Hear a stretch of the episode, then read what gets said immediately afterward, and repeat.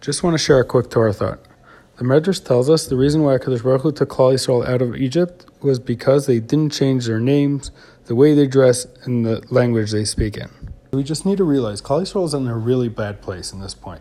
They're in 49 gates of Tumah. It should have been impossible for them to get out of Mitzrayim. But because they didn't change these three things, they were able to get out. So why is it so significant? Like if they would have changed their name to a non-Jewish name, there's no sin to do that. So let's see. What is a name? It's what other people use to refer to me. Clothes are the way I represent myself to other people. And language is the way I communicate with other people. So these three things are the way the world perceives me. It's true, Klal Yisrael was in a really bad place, but they were not doing things to find favor in the eyes of the Egyptians.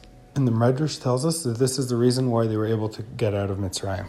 I think the Medrash is telling us we should stop living for other people. We should stop trying to impress other people. We should start living our own life. Have a great Shabbos.